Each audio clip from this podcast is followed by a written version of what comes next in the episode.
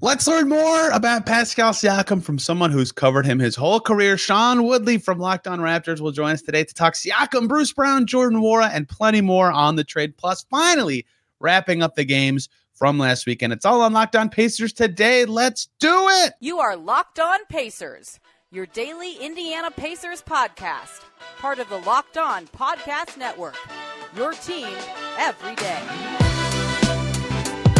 crossover time. A blockbuster trade. The Raptors' second one in four weeks. The Pacers' first one since they got Tyrese Haliburton, Pascal Siakam, an Indiana Pacer, Kira Lewis, Bruce Brown, Jordan Nwora, or Toronto Raptors. I've been talking about it alone. Sean's been talking about it alone. Now it's time to do it together. I'm Tony East with Locked On Pacers, and he's Sean Woodley with Locked On Raptors. Sean, you took out the best part of your Twitter bio without telling me, which was naps at couch. I think it's been gone for a while. How are you, sir? Are you sleeping enough after a sad trade for the Raptors franchise? Yeah, like depression sleeps. Yeah, you know, it's like, oh, it's three in the afternoon. I could like be productive, but I'm sad, so I'm going to take a sad nap. Yeah, that's where I'm at right now. Also at couch, still, still, still putting up numbers over there at couch. But yeah, uh, also uh, at couch was like a guy. It was like oh. a like a tech bro from Silicon Valley. I didn't really want to be promoting that guy, uh, just in case. We don't know how Silicon Valley uh, guys operate. I didn't want that in my bio anymore. Um, so yeah, it, it's a. I think it was time time to retire that byline. Uh, I enjoyed it very much. Um, Pascal Siakam, drafted by the Raptors, lo- beloved homegrown talent, all NBA level player. Beautiful Players Tribune short story this morning for those who have not read it yet. If this is out Saturday for you, go back to his Twitter feed to find it. He I'll be reading it before my depression nap today, uh, just to get me juiced up and ready in the mood. he is now an Indiana Pacers, Sean, which is wild to say. One, what was your reaction to the trade? And two, how do you anticipate him fitting with the Pacers? Because I've seen you among many people beating the drum that he's one of the more underrated players in the league. It feels like people talk about him different than his actual skill set. Yeah, he's like underrated both in like the national media circles and also I think among Raptors fans. It's kind of wild. Um, it's, it's one of those rare double edged swords of being underrated.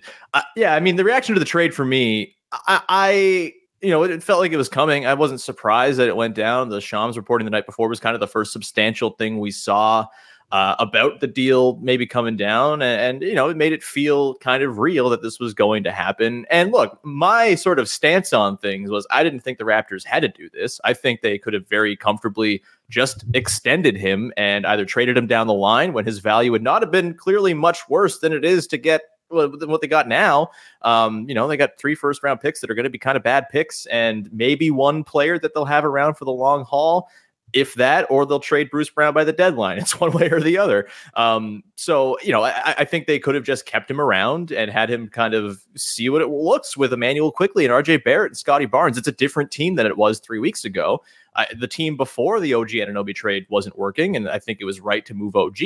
But I think there was a, pathway here for the Raptors to reconcile things with Pascal Siakam and keep him around. Obviously, they had different ideas and they basically telegraphed their intentions from day one, you know, throughout the offseason, where they reportedly ghosted him entirely for the entire summer and then didn't have extension talks and then had weird veiled shots at him being selfish on media day. It was just kind of all clearly trending towards this happening.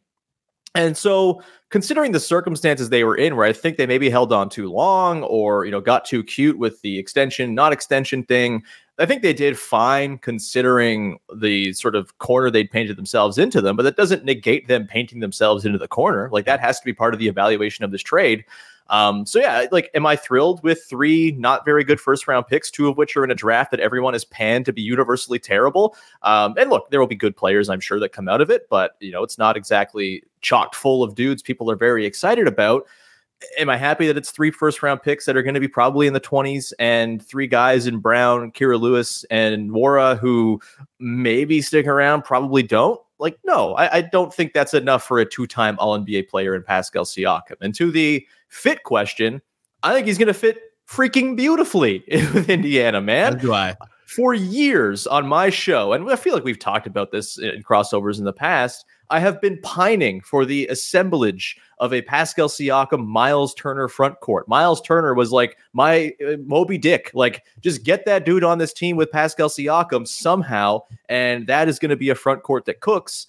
And now, you know, in a weird turn of fate, you get that happening in Indiana. I think that's going to be a killer front court duo. The spacing that Turner is going to provide, and just like the general amount of space that the Pacers provide, is going to be like a whole new world. Siakam's going to be stepping into a different planet when he walks on the floor with the Pacers. He's been playing inside a phone booth with the Raptors for years with a lack of shooting. You know, teams, there were some clips going around yesterday of Siakam on offense for the Raptors where there were literally five opposing defenders in the paint surrounding him on numerous possessions from, from over the course of the last handful of years. It was a pretty recurring theme, and he still made it work. He's having an incredibly efficient season. He's got 60% true shooting. He's like a two point machine. He's shooting like 58% on twos. His three point shot has been waxing and waning, but it's been waxing big time over the last month or so.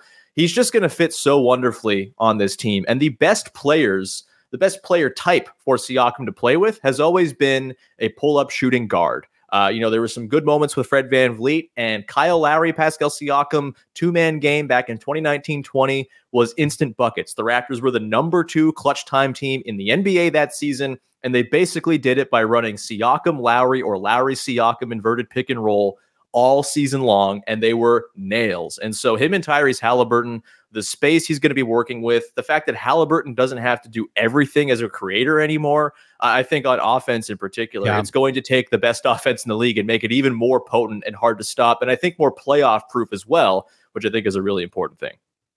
Yeah, the the Haliburton part I'll get to in just a second. But you nailed the lead of this that I think is so fascinating. Sam Amick reported this. I don't know if you read this, mm-hmm. but like Siakam has talked about that the top two guys he would want to play with to fit with him in a front court. One was Kevin Durant. Mm-hmm. duh. He's, he's pretty sure. good. And two was Miles Turner of yeah. like every player in the league, which is crazy to me. But uh, they are a very natural fit in the front court in terms of the spacing, the defense. You know, Turner can, de- can defend at a level that apparently Siakam really likes. He can stretch out the lane. Miles Turner went on the record talking to Sam Amick this week in Sacramento, which was fantastic. But I think that is really fascinating. One, that he's hmm thought about that already, and two, that it's now a thing that his dream front court partner is now on his team, especially because hey, they have to resign Pascal Siakam in four, five, six months whenever they, they have to do that. I don't care about math right now. But I think that's a fascinating part of this is that what he views as the best fit for him and his skills in the front court is now his running mate there. And you, know, you just mentioned it. I think Caitlin Cooper, the, the the the goat, the way she described it is like he's a piece of paper. He just fits through like every gap on yep. the floor with the basketball. And now the gaps are going to be enormous. You could drive a yeah. car through lots of them with Miles Turner and Tyrese Haliburton on the floor. Thing two you nailed is I, I don't want to step on Kyle Lowry's toes. Amazing player. Um, sure. Would you say that Tyrese Haliburton's the best passer Siakam's ever played with? Yeah, I mean, yeah. I think Scottie Barnes has a case, but Haliburton is a way more refined, you know, lead creator at this point, right? Yeah. Like he's just it, and man, the hit ahead stuff, like get ready. Pascal Siakam has made a name as like one of the best transition finishers in basketball, going even back to his first season as a rookie, where he started because of a freak injury to Jared Sullinger. Uh, he started the first like 40 games of his career God. and basically only ran the floor and finished hit ahead passes from Kyle Lowry, who was doing his best Jalen Hurts cosplay the entire time. It was awesome. Um, and, and, like wow. that has always been a Siakam thing. He has been just devastating as a transition finisher his entire career. This year, working with Scottie Barnes in particular, like those two running the break together was instant buckets. And I think it's going to be very much the same with Haliburton. Like the, the offensive fit I have zero questions about, oh, but Pascal doesn't shoot threes at 38%. Who cares, man? He does everything else incredibly well. And, you know, he can still knock down a corner three. He can do that stuff. But I think the way he's going to suck defenses in is going to just benefit everyone working around him. And you're going to get like a way, like a way higher volume of catch and shoot stuff for Haliburton. You're going to get a way higher volume of catch and shoot stuff for Hield. Like it's just going to be this amplifying effect to all the shooting they already have on this team. Yep. To have someone who can plunge into a defense and score and also play make from that spot. Siakam's been like a five assist guy, uh, you know, for the last like four or five years. He's a really underrated playmaker as well. It's just such a clean, awesome offensive fit. Don't my points. yeah, okay. The shooting's funny. He's like what 34.5% the last six years of his career. Like that's Yeah, fine. he's like a slightly below average three-point shooter in the net, right? That's like fine. he'll have up down up seasons up and down seasons. And he's like 40% the last two months, something mm-hmm. crazy. Um, he's gonna this is hilarious, but this is just the Pacers roster. He's the worst shooter in their rotation now. Yeah. Right. Like he doesn't need to make that many threes. Um, but you nailed it. He's still efficient because he makes everything inside the arc. I think he's at like 77% at the rim this season, which is like yep. a fake. That's a fake number, right? That's not like an actual thing. Um, yeah. And the thing, okay, there's two things we have to get to before we get to the Raptor side of this. One is I think his biggest contribution in terms of being a creator is when Haliburton's not in the game, right? Like mm-hmm. obviously mm-hmm. they're going to pair well, 100%. and and him scoring next to Haliburton is going to be like a cheat code. But they already have the best offense in the NBA. like there's only so much you can add to that. Mm-hmm. But when Haliburton's off, them having another guy who's like, like if they stagger those guys, they're guaranteed to have a good offense all the time. And I think that's really significant. So even though I think their pairing is obviously fantastic, the fact that Siakam can put it on the floor, get his own shot, is a huge deal for the Pacers to add that level of player to their team. And he can pass, which is something else I've been banging the drum on the Pacers of is they need a second guy to do that kind of stuff. As mm-hmm. much as they have guys who can, not all of them can do it consistently or every game, right? They they they have a lot of talent. Miles Turner's been a good second guy a lot of the time. Mathurin's done it sometimes. Aaron Nesmith's done it sometimes, right?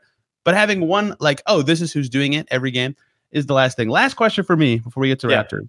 I have characterized his defense as average yeah. on this show this week. Would you say that's correct? Too high, too low? Is it waning? Where do you stand on that? Yeah, he's not the defender he used to be, right? If you go back to the bubble, for which he's much maligned for having a rough offensive run against the Celtics in particular, and like rightly so, he was really bad on offense in that series. He was also like that was one of the single best runs of defense I've ever seen a Toronto Raptor play. He made lineups that featured Kyle Lowry, Fred VanVleet, and Norman Powell, one, two, and three, viable against the Boston freaking Celtics in the playoffs because he was that good as a backline help guy, as a backline rim protector, as a small ball five.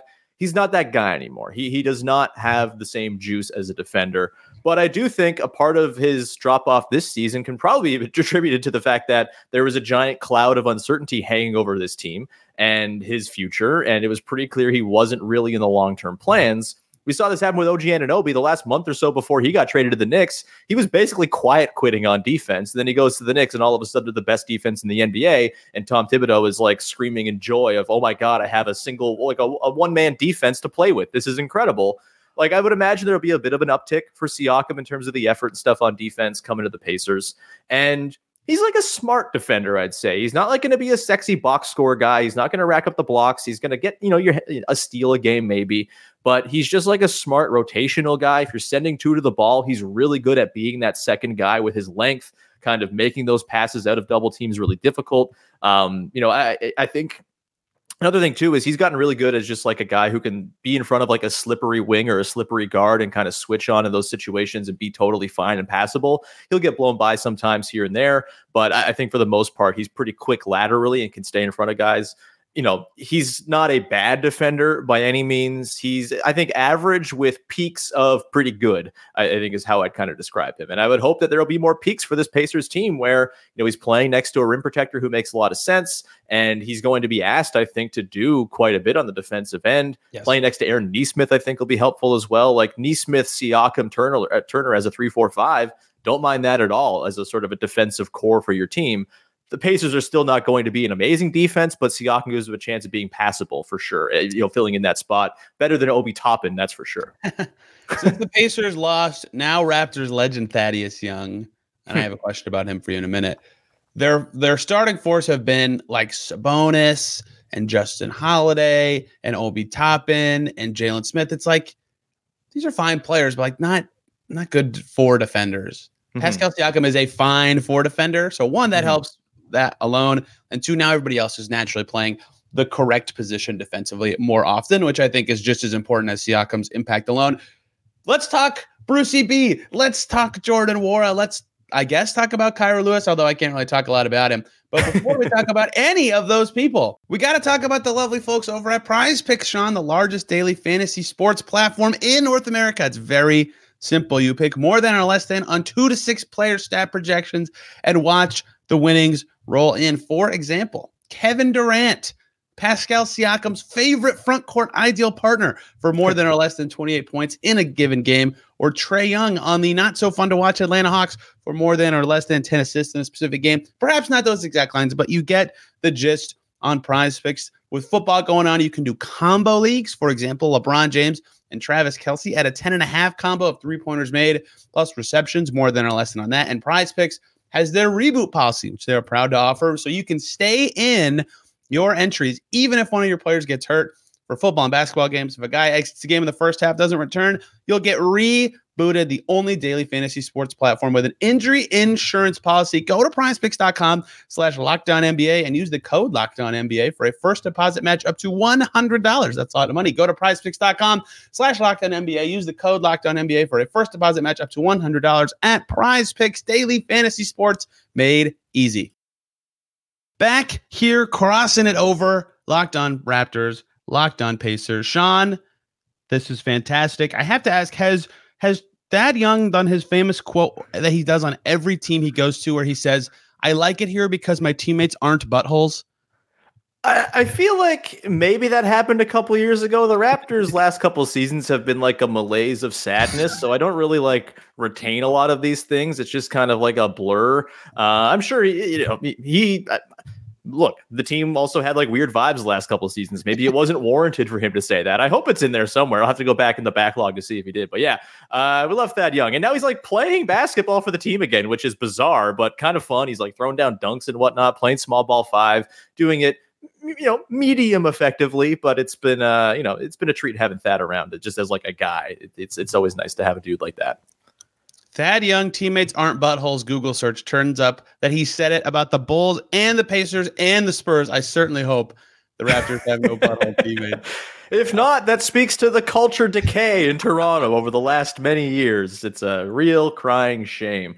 Uh, Tony, maybe I take the reins here and kind of grill you uh, on some of these uh, Pacers dudes coming over to the Raptors in yep. this trade. I mean, I guess first, like, what was your reaction and what is sort of like the general consensus reaction to this trade? Because look, I I think I've made it clear I'm not thrilled with the return.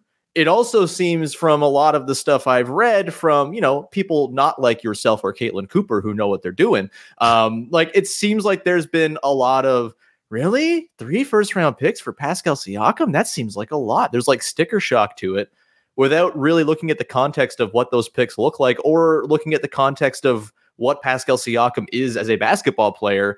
And for me, like, and I say this as lovingly as possible.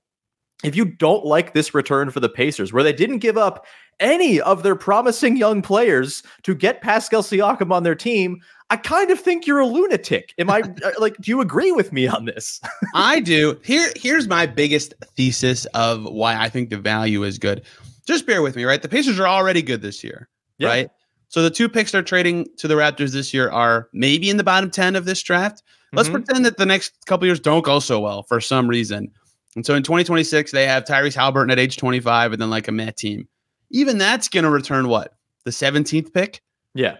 18th pick, right? So so the best asset the Raptors got in this trade potentially is the 18th pick in 2026, possibly. I'm like, that's a fantastic trade. like, right.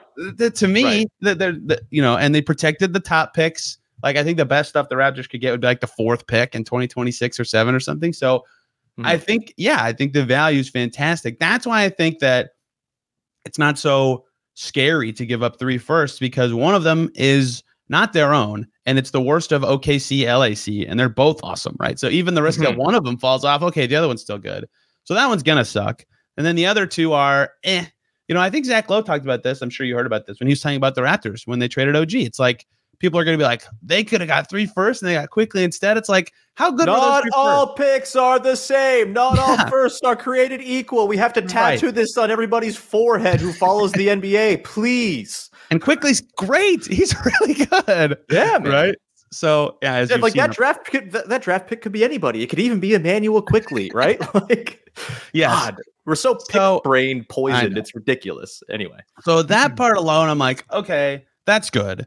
And you nailed the other part that's important is if they if their team clicks now, that's great. They're already good. If they still feel like they need another piece to get awesome, hey, they still have Ben Mathurin, Jarace Walker, Aaron Nesmith, Andrew Nembhard, and th- two tradable firsts to like do that, and Obi Toppin and Jalen Smith, and it's like there's it's fine. It's just How- fine. Like, How did the Raptors not even get Obi Toppin in this trade? A guy who is now blocked by Pascal Siakam. Jarace Walker now blocked by Pascal Siakam, presumably for the next four or five years.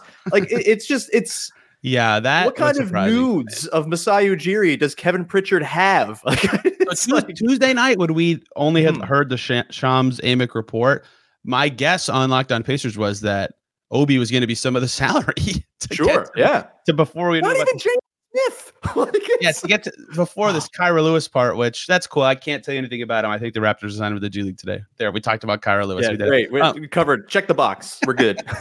So yeah, I was, you know, you see three first, and you know everybody's gonna go like make that face, like what? But I, Mhm. I think it's a great trade for the Pacers value wise, given they keep him, and given it's not crazy. Uh, it might have to be. The Pistons are gonna. T- they have a lot of cap space. The Sixers have a lot of cap space, and that's unique, right? A good team. But presuming the Pacers can keep him, which every insider has suggested that that's going to be the case, Mhm. um, then yeah, it's fantastic. I think, and as as you know, Jordan Nwora and Bruce Brown and Kira Lewis are all expiring contracts. Like no Yeah. long term value lost there either. So yeah, the return I think for the Pacers is very good, uh, as you've seen on the other side. Yeah, I mean, you got to have like in the NBA, if you're going to be a real team, you're going to have probably have two max guys. And are the Pacers going out and shopping at the very top of the market for max guys? A, no, because free agency's dead and Pascal Siakam is the best free agent this season anyway, if, assuming Paul George signs on.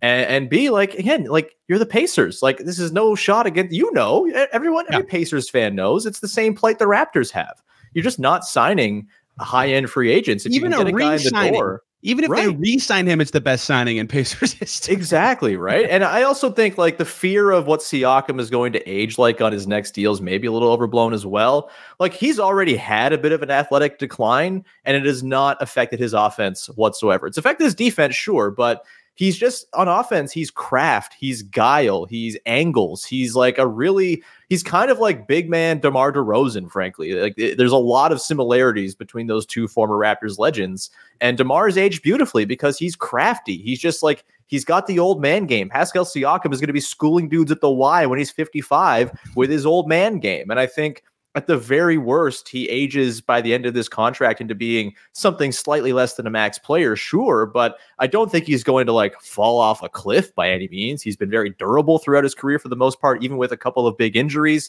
They've kind of happened in the off season or early in seasons and stuff like that. And he's been able to return. Uh, you know, he led the league in minutes over the last three seasons combined. Like he he racks up the minutes, he plays a ton, and he usually stays pretty healthy. I I think, you know, yeah, maybe by the end of his deal when he's 33, 34, he's not the same player he is now. But you got at least two or three years of, I think, prime Pascal Siakam left. And then, you know, you'll still have Tyrese Haliburton, who's going to be giving you way more than the the, the surplus of max value or whatever we're talking about here. And they also have all these young guys who can fill in and be sort of cheaper role players on the margins as well. I, I think it's just uh, it- it's it's a perfect fit all around. Let me ask you about some of the guys coming to the Raptors here. Uh, you know, Bruce Brown, obviously. My question is he the coolest player in the world? Uh, I like one game in, I'm infatuated. I hope the Raptors don't trade him. Um, you know, I got got into this a little earlier on the episode on the solo part I do. Um, so if you're on the Raptors feed, you hear my thoughts on why they should just keep Bruce Brown. But uh, you know, he, he just seems extremely rad. I can't imagine it was like a- thrill for the Pacers to give up on a guy like that. I know he hasn't been incredible this season and maybe hasn't been worth the 22 million buck balloon payment, but uh, he just Oh. seems like a pretty awesome dude to have around and a guy who just knows how to play basketball. Yeah, okay. he- he- here's my 22 million argument. If you know when you're signing a guy that you have to clear the salary floor and you could trade him for Pascal Siakam, I think he's worth every penny. Right? Okay, you saw the peak why I've been higher on Bruce Brown than Pacers fans game from him against the Bulls last night. Okay, Yeah. he he can do a lot of stuff, right? With the Yeah. Nets, he was a center, which is crazy because he's short. With the Pistons, he was like this weird cutting wing. Everything's weird with the Pistons. And with the hmm. Nuggets, he was a backup point guard. So he's kind of played every role his whole career. So you can put him out there in a lot of ways and hmm. expect good things. And so what that leads to is a lot of times it's like you get eh, Andy's a good defender, so you can have him out there in so many lineups, so many roles, and he's going to give you positive value. Where fans got down on him with the Pacers is he was playing through this knee injury in eh, in December, and his shooting splits dropped a lot.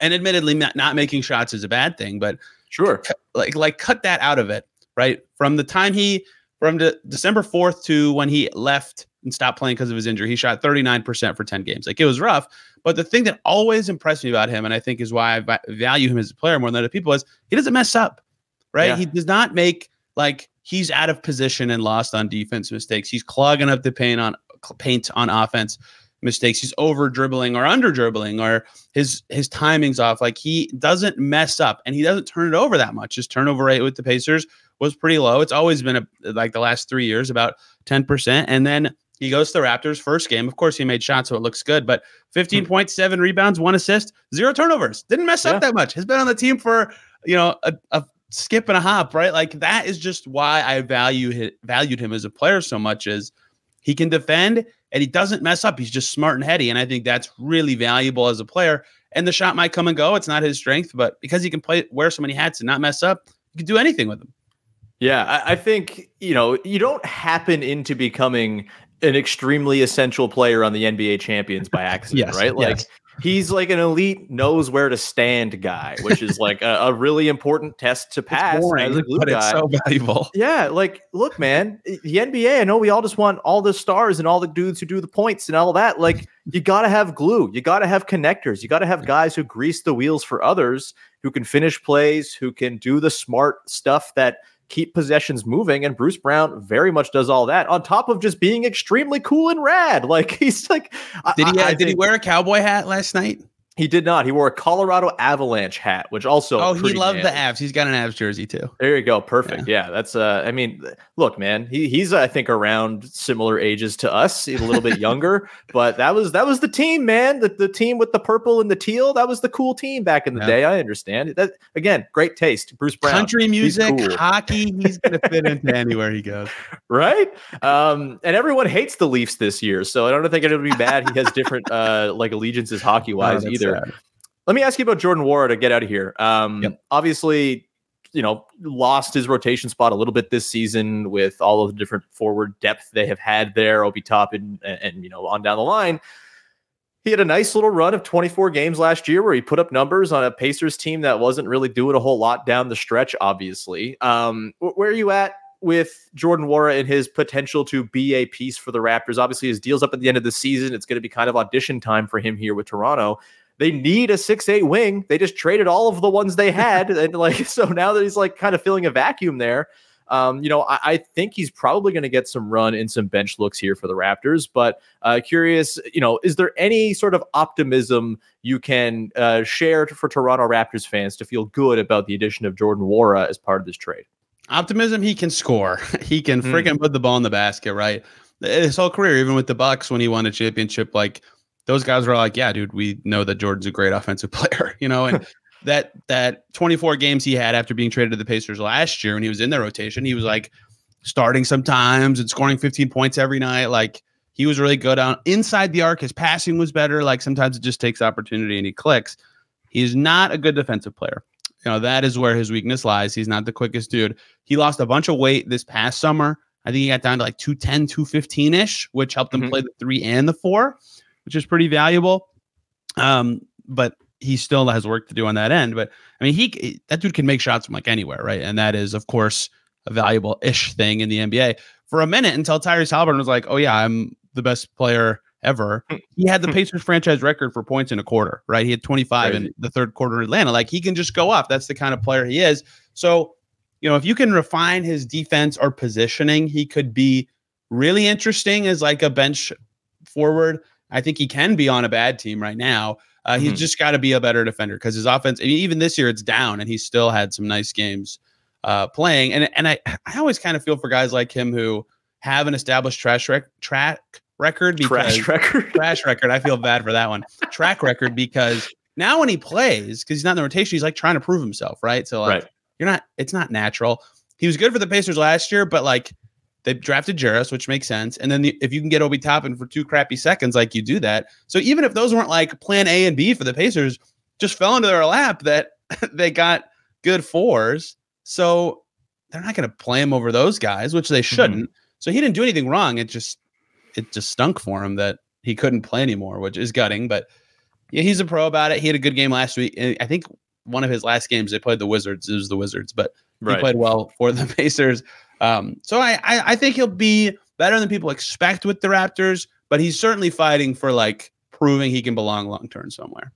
Yeah, that makes perfect sense. Uh, I think that's about all I got for you, man. I, I, feel like we've covered this from all angles. I don't know if you have any last parting Ooh. shots or if you just want to take this thing out, but I'll, I'll hand it over to you, my friend. One more break here, guys. We could talk to the lovely people over at FanDuel. NFL season is in playoff mode. Big games this weekend. There's still time to get in on the action with FanDuel, America's number one sportsbook, plus NHL, NBA, everything over on FanDuel. And if you're a new customer right now, you can get $150 in bonus bets guaranteed. All you got to do is place a $5 bet. Visit fanduel.com slash lockedon to make that happen. That's a sweet deal. Win or lose a $5 bet, you're getting 150 bucks in bonus bets. FanDuel, one of the most fun ways to get in on all that action. They have so many different ways to bet, like finding new bets. In their new Explore tab, you can make a parlay in the Parlay Hub you can see all the popular parlays, or you can make your own live same game parlay. So visit fanduel.com slash lockedon and make your first bet a layup on FanDuel, an official partner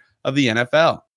Back here on Locked On Pacers, thanks for making us your first listen today and every single day. Check out Locked On Blazers if you still have time before that game tonight. If not, check out Locked On Suns for the Pacers' next opponent after that game. What we're going to do now is talk about last weekend, actually. I'm going to squeeze in five minutes of this because I haven't had a chance to talk about the Hawks game or the Nuggets game, which turned out to be Bruce Brown's last games with the Pacers. I was at a bachelor party last weekend for the guy who will be my best man next year. So obviously not going to skip any of that to watch the Pacers. But I tried to catch up this week. It took a while because of the big trade, and I'm done. So I can talk about them for a little bit, and then tomorrow we'll talk more Siakam, Blazers. Pacers are halfway through their season. There's going to be a lot to actually dive into. Pacers had the franchise record in their win over the Hawks for field goal percentage. They were slicing up that Hawks team. The poor Hawks, they just can't stop the Pacers. 157 the first time they played, 50 assist franchise record for the Pacers the second time they played. And then the field goal percentage record 67.1% of the Pacers shots went in in that game. What stood out to me was their creativity on offense, right? They were cutting really well and well timed. Everybody, Bruce Brown, Obi Toppin, Jalen Smith, everybody was cutting really well. Did I say Jalen Smith? I meant Aaron Nesmith in that game. But the real creativity thing that stood out, and I actually jotted this in my notes and tweeted a video of it. Andrew Nembhard posted up three times on Trae Young. I checked Synergy to see how many times he's posted up this season. Almost half of them, one away from half of them, were in this game against Atlanta. They had him go in the post. He was creating shots from there. He was scoring himself from there, right? The Pacers picked on their matchups, found creative ways to score, and it worked really well for them. And that's how you set a franchise record for field goal percentage. You cut a team up that can't guard cuts, you find creative ways to create advantages without your star, and you rip apart a terrible defense. Isaiah Jackson was really great in this game. And if you want to look at the box score to see standout numbers, 18 three point attempts for the Pacers in this game. That's their lowest of the season, their only game under 20, but they knew they'd need to find other ways to score. So they did 76 points in the paint, 41 assists while only taking 18 threes. And the balance was, of course, key again 73 bench points. That was my thing after the Wizards game I wrote about was without Haliburton, that's what the Pacers are going to have to win. Balance everywhere. Everyone's going to have to step up. Obviously, that didn't happen in Utah. Uh, that was eh in Denver, but in the Utah game, that certainly happened where everybody found their role and found a way to contribute. Creativity shined through on offense, and the ball movement was sublime. McConnell was really good. They just got enough from everybody, and I thought that really stood out. And I thought Obi Toppin was fantastic. I mean, just really good in this game once again. And he was a standout from the whole weekend. We'll talk about him after we get to the Nuggets game, where uh, really f- fascinating game. I think the score does not tell the story very well. It was close almost the whole game. Uh, the really standout thing about the game flow of this one to me, watching it back, was DeAndre Jordan got in foul trouble in the first quarter and got a technical foul. And that actually might have cost the Pacers the game because he played less. Jokic came in early in the second quarter. I watched the altitude broadcast of this game and Katie Wingy, their one of their um, Katie Winge, I might have said that wrong. One of their um, broadcasters said, "Oh wow, Jokic is in way earlier than normal in the second quarter," and Jokic was awesome. he was really good in this game, significant plus minus. He was plus ten. The Pacers did well to win when he was not in the game, but they lost the minutes when he was out there, and he played more because of that foul trouble to DeAndre Jordan. And like, if you're the Pacers, you know Jamal Murray, 25 points, Jokic, 25 points, near triple double, J- Michael Porter Jr., 25 points. That's what you kind of expect from those guys. 75 is a lot, but if you could keep up everywhere else, you might be fine. And they were. They kept up everywhere else. But the, the separator in this game was Aaron Gordon to me. And I go back to DeAndre Jordan first because the reason Aaron Gordon, twofold reasons Aaron Gordon was so good in this game. One was he's a big wing. And this was the last, well, I guess the, the Jazz was. Bruce Brown played against Denver, which was his last game as a Pacer. And funnily enough, the first half he played in that game was, I think, his best half in a Pacers uniform was in that Nuggets game. Um, but anyway, they they didn't have Siakam yet. It was their second to last game before the trade. They didn't have signs for Aaron Gordon, right? Nesmith didn't play. Uh, they were lacking the abilities to stop him consistently and stop him well. And so uh, this has been a problem for them forever. I might add Aaron Gordon into the default guys I name when I look back on the Pacers' struggles with big wings. And if it continues, look forward. You know, I always say Harrison Barnes, Gordon Hayward. I think Aaron Gordon belongs in that group. He tore them up 20 points, 10 boards for Aaron Gordon.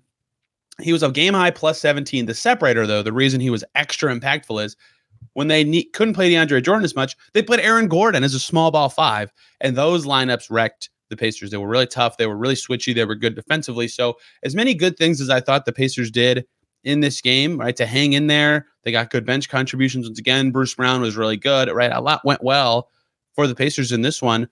Had DeAndre Jordan played a little more, or had they done a little better on one of the three stars for Denver, they might have won, but they didn't. They did not. They lose. Then they lose to the Jazz the next night. And then that's all so far back in the past. There's been a Siakam trade. They beat the Kings since then. A lot of the vibes have changed Indiana. Got to give Obi Toppin a shout out for last weekend. My third and final, you can read about this stuff. I put a bunch of stats in the story yesterday. Obi Toppin was the standout player for me um, in two games last weekend, Hawks and Nuggets. 29 points, 10 rebounds, five assists. He was 11 for 12. They won his minutes both nights. His jumper has been so good this season. He's still shooting over 70%, league high on twos. He said after the Hawks game, he's having a lot of fun. They love moving the ball. Uh, this team does. I mean, he's just having a really solid season in his role. I don't know what his future is with the Pacers now with Siakam in the door, but in those last two uh, games before, in those last two games last weekend, um, without Haliburton, where the Pacers were figuring out how they were going to win without him, he was really good and deserves a lot of praise for that. There we go. I've caught up on all the games. We were in present day. We have lots of Siakam talk still to come. Uh, the they play the Blazers tonight. We'll see if Haliburton or Siakam play. And after that game, we'll talk about that game. We'll talk more about Pascal Siakam. Uh, we have plenty more to come on the Pacers team. And they play again on Sunday. So the games keep coming and the podcasts keep coming after maybe the biggest trade the Pacers have ever made.